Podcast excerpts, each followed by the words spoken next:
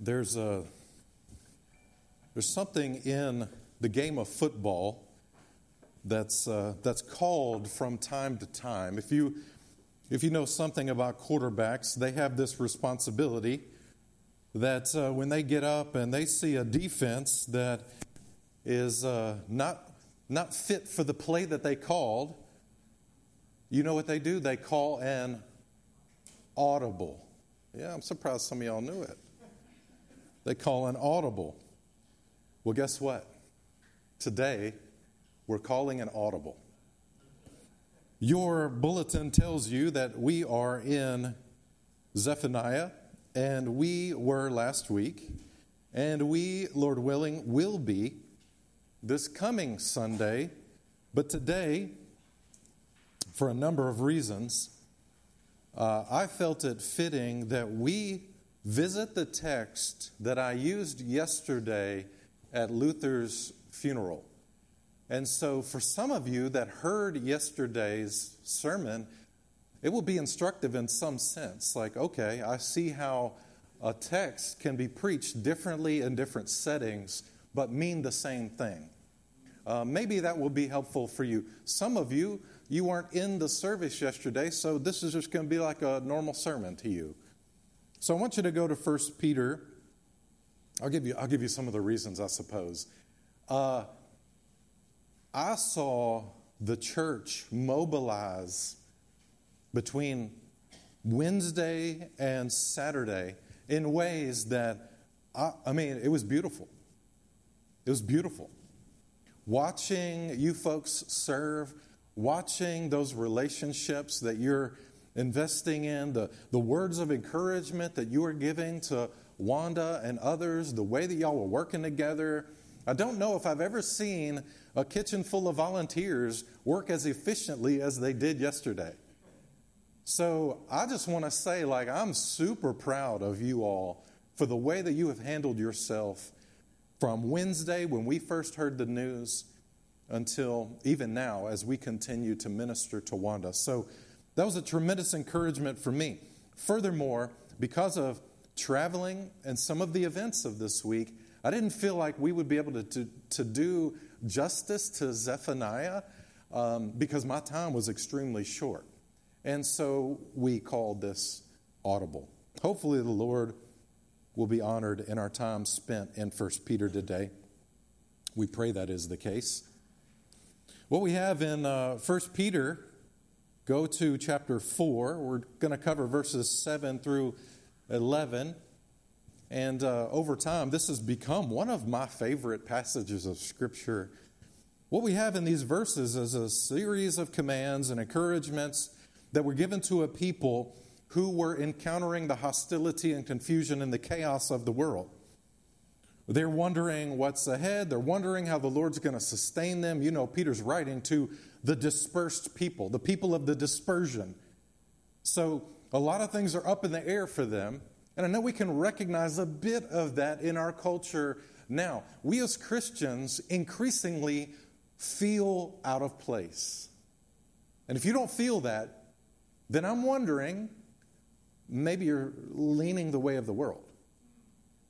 We need to recognize that we ought to have this this increasing feeling. It's normal to have this increasing feeling that we don't really fit where we are. That's what they're dealing with, and they have very little in terms of life structure in these days that brings them back to what they know. So Peter writes to them and helps them to recall those truths of the gospel, the, the resurrected Lord Jesus, our living hope and he preaches to them in these letters about that living hope. Now, in chapter 4, he's dealing with some of the relationships between believers and outsiders in the world, okay? But then he turns in these verses, verses 7 through 11, and he deals more with what's going on inside among the saints. That's where we are. Let's read together 1 Peter 4 7 through 11. It says, the end of all things is at hand. Therefore, be self controlled and sober minded for the sake of your prayers.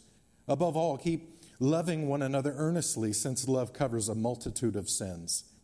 Show hospitality to one another without grumbling.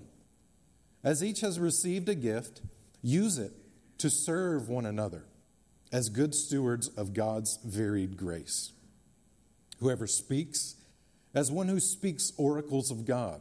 Whoever serves, as one who serves by the strength that God supplies, in order that in everything God may be glorified through Jesus Christ. To him belong glory and dominion forever and ever. Amen. Let's ask the Lord's blessings. Father, we need your help again. Send your spirit to illumine our hearts and minds. Show us truth. Show us Christ. Transform us, we pray. In Jesus' name, amen. There is a key phrase in verse 10. It says, God's varied grace. And I would argue that this passage, these little verses right here, are wrapped around that concept. That this is about God's grace becoming uh, evident and being bestowed on, granted to us through our ministry to one another. This, this phrase, varied grace, I don't know if your version has this word in here, but some versions, I believe, use the word multicolored. So the varied grace is a multicolored grace. It comes in, uh, you know, uh, different expressions. One expression is a little different than another expression. And so God's grace is beautiful, okay? It's, it's multicolored, it's multifaceted. And we get to see that, that beauty through the ministry of one another. So keep this in mind. This phrase here teaches us that God extends grace to the ministry through the ministry of others, excuse me. He uses us to extend grace to others. So there is a giving and receiving that's going on in the ministry of the saints, the ministry of, of the redeemed, both of which contribute to our upbuilding in the faith. So when you give, right, it's, it's better to give than to receive. Why is it better to give than to receive? Because when you give, you know how it upbuilds you. When you give, it's not like, oh, no, I'm a, a little less than I was before. No, as a believer, when you give, you actually grow.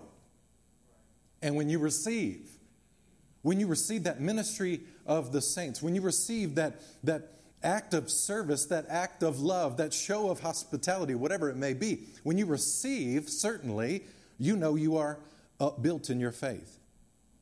So we see this clearly manifest in the local church. So, the theme, as we said it yesterday, the same theme God's grace abounds to us through the service of his faithful servants. God's grace abounds to us through the service of his faithful servants. Now, Peter uses the word serve in two different ways here. I hope you kind of picked up on that. There's a narrow sense and a broad sense.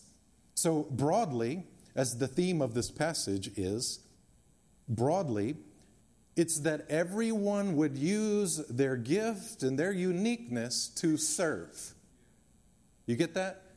So it's not just service or acts of service that serve one another, it's all those things. So, right now, for instance, I am using what I believe to be the gift of teaching to serve you.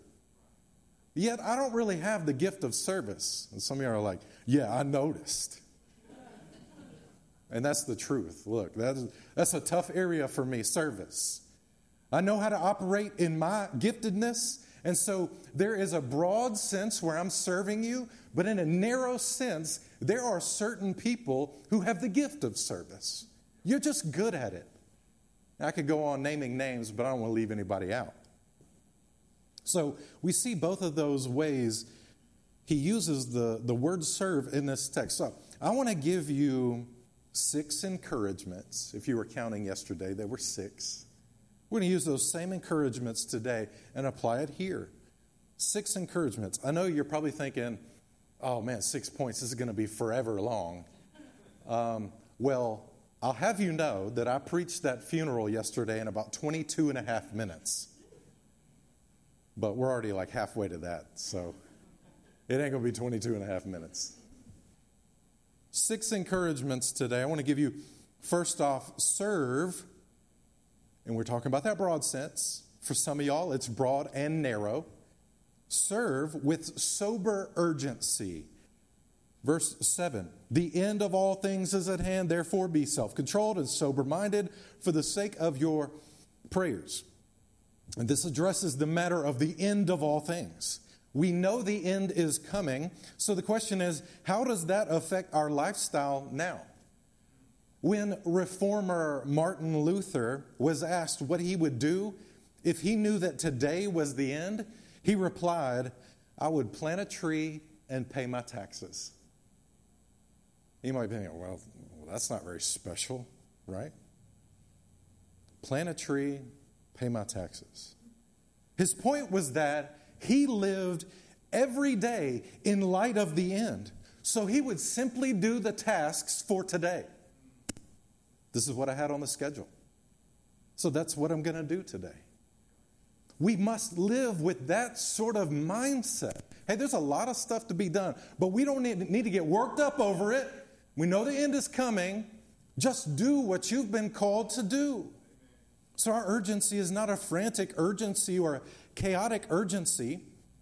The characteristics, as he says right here, we ought to have, they are self controlled and sober minded. These are familiar. These are familiar to us. We see these throughout the scriptures, but they're also very similar to one another. Commentators say that they should be taken together as one idea. They call us to clear thinking and level headedness. And we as believers must not be irrational. We must not act irrationally, but carrying on in the ways that God has called us to. So we see some people when, when you start talking about the end, and I love how when this is written, like, We're almost 2,000 years removed from when this was written. He can say with confidence, the end of all things is at hand, and we can say with confidence, the end of all things is at hand. But what happens is some people take that and they get so focused on the end that they forget about today's tasks. They forget about all the other things that the scripture calls us to. And so, if we get too focused on the end times, then we're going to end up like Y2K folks. Y'all remember Y2K folks? They bought up everything. Some of y'all are like, I was one of those folks. Man, I remember, I remember I had friends, their parents like bought up a bunch of gun safes and they had everything ready to go. And you know what happened on that new year? Absolutely nothing. So they like they lost track of like hey we need to carry on in normal life and they got so focused on what was about to happen we can't be those people that when we talk about or think about the end times our response is oh let me hunker down in my my bunker right let me get in my storm shelter and i know i'm speaking uh, sort of metaphorically here it's like some folks just want to avoid everything in the world and then they're just waiting. They're just waiting on that day. You remember that's what was happening in Thessalonica. Thessalonica, there were some people who thought the end had already come. But there were some that quit working because the end was near. No, that's not, that's not a rational response to the whole counsel of God's word.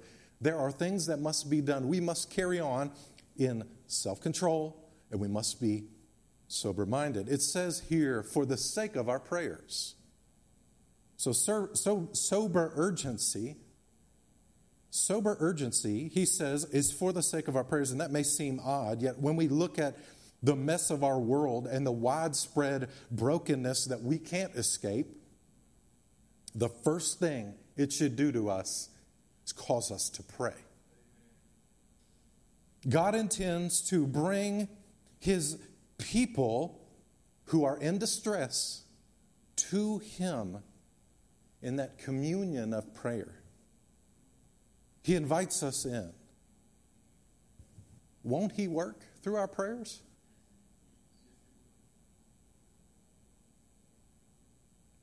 Won't our prayers, as the word says, accomplish much? So he invites us in. So that when he grants our requests and brings about good before our eyes, we can know it comes from his hand. Serve with sober urgency. Secondly, from verse 8, serve with earnest love. Serve with earnest love. Above all, keep loving one another earnestly, since love covers a multitude of sins. The imperative comes with the assumption that love is already going on. So it's like, keep on doing this. So we don't, we don't just love one another only in light of the end of all things. Oh, the end is near, so we need to start loving one another. That's not the idea. We love one another because it is the way of the Christian life which we're already in. Before the world, it's that love, and remember, he's, he's keeping this like, hey, you're a, you're a new community, a new creation, uh, uh, an outpost of the kingdom before the world, so they can see what the kingdom is like. He's reminding them of these things. We operate internally in a way that confirms to the outsiders who we are, what we are, who we belong to. So Jesus said it. They'll know you by your love for one another. So our love ought to be, as he says, earnest. That is intense. That is like outstretched. And that's what I've seen this week. I just want to commend y'all. Like you have outstretched your arms, you've outstretched yourself to, to show that love to Wanda. Peter also tells us what this kind of love does. He says, since love covers a multitude of sins. Since love covers a multitude of sins. Some wrongly interpret this to mean that when we love, somehow it atones for our wrongs. Tom Schreiner says, this flies in the face of the rest of the New Testament, so that interpretation must be rejected. The correct understanding is that when you love someone, it blossoms in forgiveness and looking past offenses. What does the love chapter say? 1 Corinthians 13. Love keeps no record of wrongs.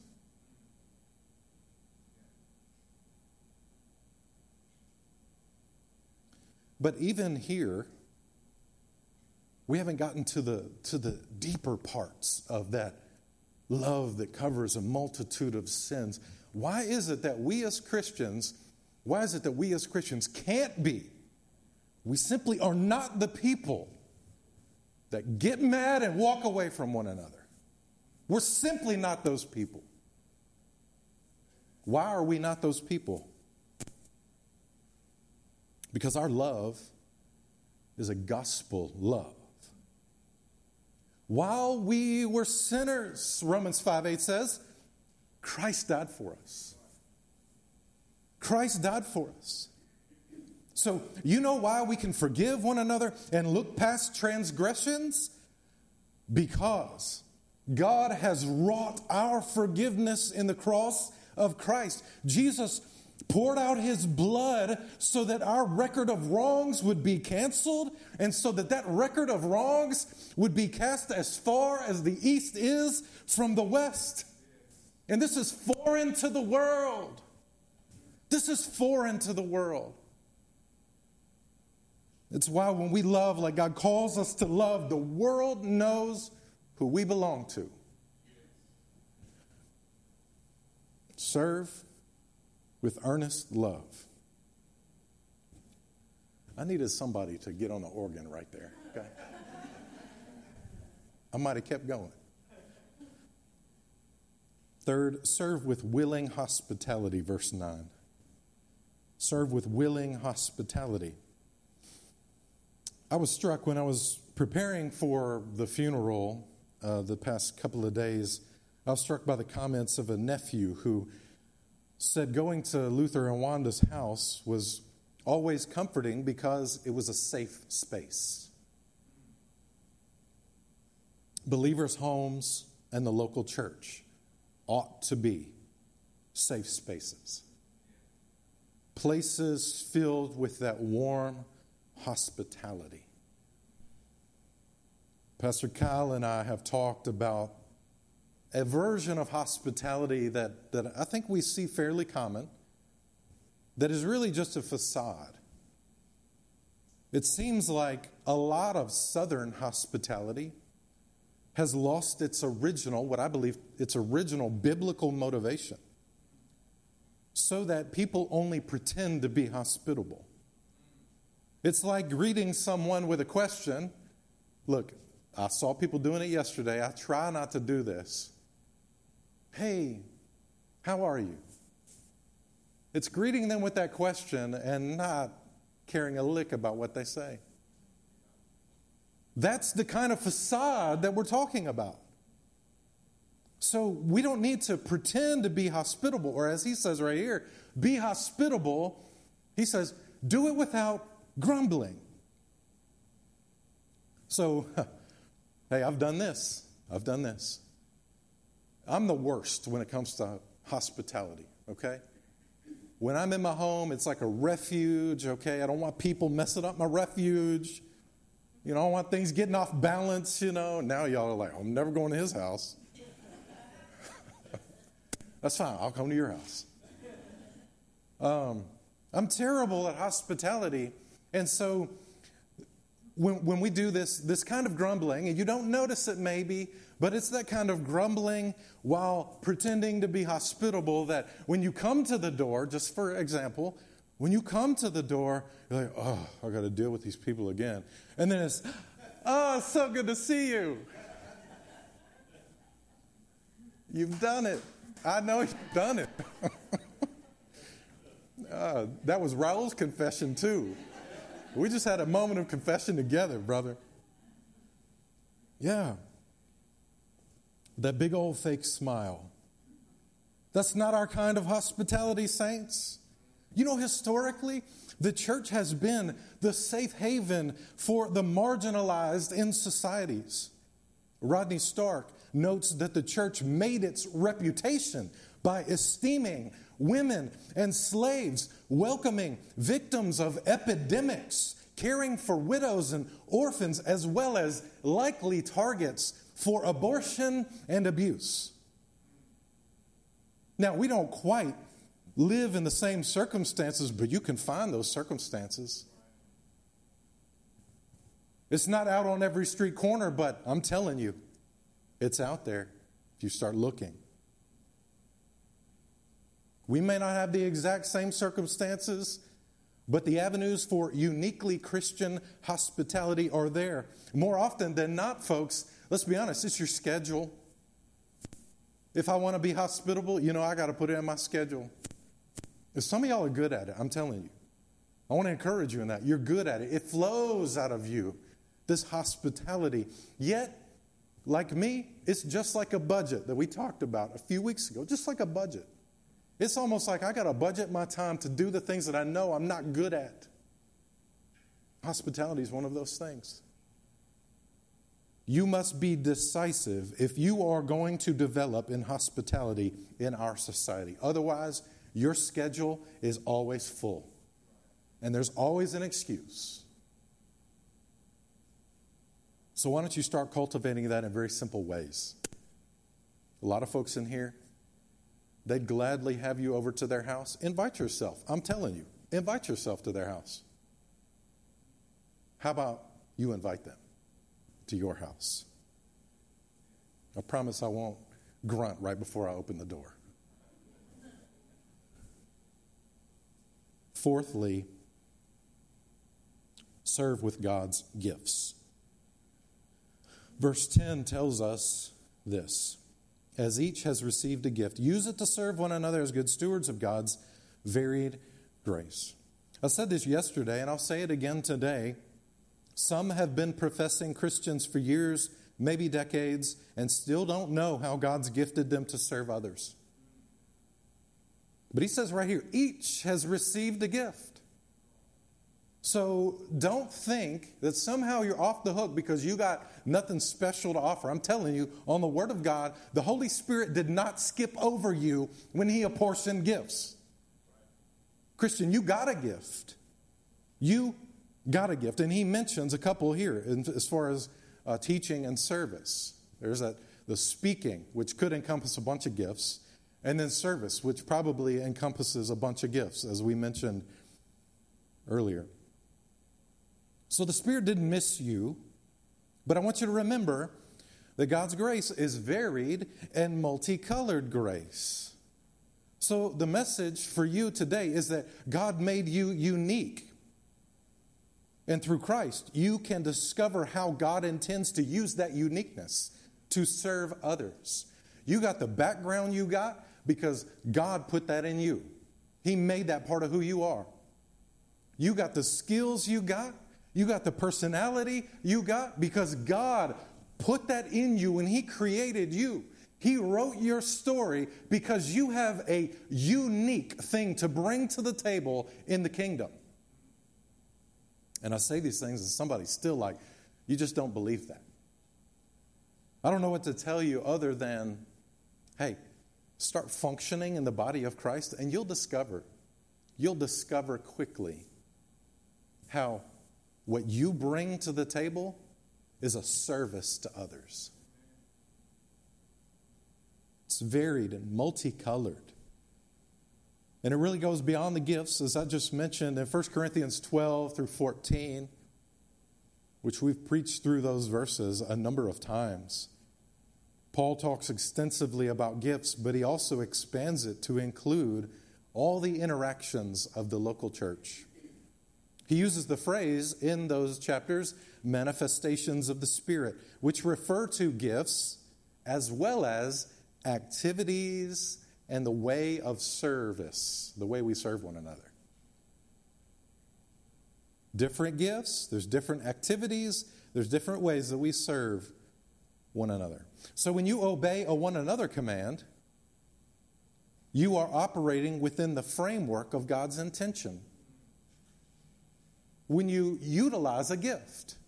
You are operating within the framework of God's intention. Serve with God's gift. This is a matter, as he says right here, it's a matter of stewardship. Peter says, as good stewards of God's varied grace. But as I just confessed, and I know that you would confess, there are some of these things that you simply do not do well it may just be a reflection of how you're built. But when it comes to serving others, when it comes to serving others, man, focus on those skills, those gifts, those activities, that ministry that God has put before you, is put in your in your heart as a burden. Do that well, but don't neglect the things that you don't do well. Try to cultivate those things. That means Again, if I'm going to show hospitality, it's going to take a lot of intentionality for me. Maybe that's you as well. Serve with God's gifts. And the last two, very quickly serve with God's strength. First part of verse 11. It says, Whoever speaks is one who speaks oracles of God. Whoever serves is one who serves by the strength that God supplies Serve with God's strength. This is key. If you view ministry as a burden, then you'll neglect divine strength for the task. Just as we covered from Colossians 1:29, we can't do these things in our own strength. We'll spin out. We'll burn out, rendering us ineffective. And this is one of those mysterious workings of faith as God has designed it. And I can't tell you like what it looks like. Here's step one, two, three on using God's strength when you're serving. I can watch two people serving. I can watch one person serve, another person serve, and maybe immediately I wouldn't be able to tell, like, are they serving in God's strength or their own strength? I guess time will tell. So I don't have a step one, two, three. Well, preacher, I need to I need to answer here because when I leave this service, I got to serve in God's strength. Well, yeah, but maybe the best way that you can learn to serve with the strength that God supplies is to find that person you know. Like, time has proven that they serve with the strength that God supplies. You find that person, you find someone who does that well and you learn from them. Watch them serve and then serve with them so that you can learn those ways which really are the ways of Christ. You know, there are saints among us. Again, I won't mention names because I don't want to miss somebody. There are saints among us that refuse to make excuses. They refuse to make excuses and they serve faithfully.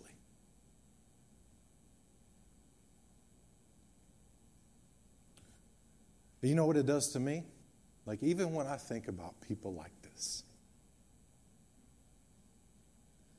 that in and of itself takes me back to the source of that spiritual energy that energy that god supplies colossians 1.29 when i look at these people and they're not doing anything super special when i look at folks that they could have they could have stayed away they could have stayed home, but they showed up. There are many who have gone on. Their presence among us built me up in our faith. It built me up. They didn't say a word to me, maybe, but they were here. It reminded me of that energy, that, that supply, that strength that comes from God. Oftentimes we look at them, as I said yesterday, we can't explain where it comes from, but we know God supplies their strength. Let's learn those ways. Serving God's strength. And finally, very quickly, a simple truth serve to the glory of God in Christ. The second part of verse 11. In order that in everything God may be glorified through Jesus Christ to him belong glory and dominion forever and ever. Amen. This little conclusion to this section is what we call a doxology. Here's the wonderful promise given to us the King of the universe is glorified when we serve one another like this. You want to bring glory to God? That's not some ambiguous nebulous concept. Serve one another. Peter says, God will be glorified. You know, he mentions here, as, as he says it, he'd be glorified through Jesus Christ. You might think, well, logically, if we're serving, that God would be glorified through us. But you know, who is the one that is behind us that is animating the body of Christ? We are connected to the head, right?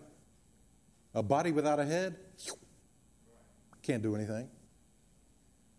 A body without a head can't carry on its functions. Without the Lord Jesus, our head, our supreme authority, all dominion, right? All glory, all dominion, they belong to Him forever and ever. Amen. When we are connected to Him, God is glorified. Jesus is breathing life into the church through the power of the Holy Spirit, who has apportioned gifts, who brings conviction, who manifests the fruit of the Spirit. Do you see how God works to bring his own name, glory. We, church, are connected to Jesus He uses us to make much of the eternal triune God. All glory, all dominion are His forever and ever. Amen. God's grace abounds to us through the service of His faithful saints. And I'll remind you as we as we spoke yesterday about this text the service of faithful saints is not simply just something that God animates in us, but it's something that Jesus actually did. He served. Mark 10 45. The Son of Man came not to be served, but to serve and to give his life as a ransom for many. Jesus laid down his life on the cross, taking the wrath of God against sin. He was buried in a tomb, and on the third day he rose. And he did all this so that we can have everlasting life. No greater act of service, no greater sacrifice, no greater selflessness. As we conclude, I want to invite you, maybe if you figured out you don't know Jesus Christ. If you don't know him, then the Bible says repent and believe. Come to know him, and he will begin to work you into the ministry of the church in ways that maybe you never imagined. He'll save you. He'll make your contribution valuable in the kingdom.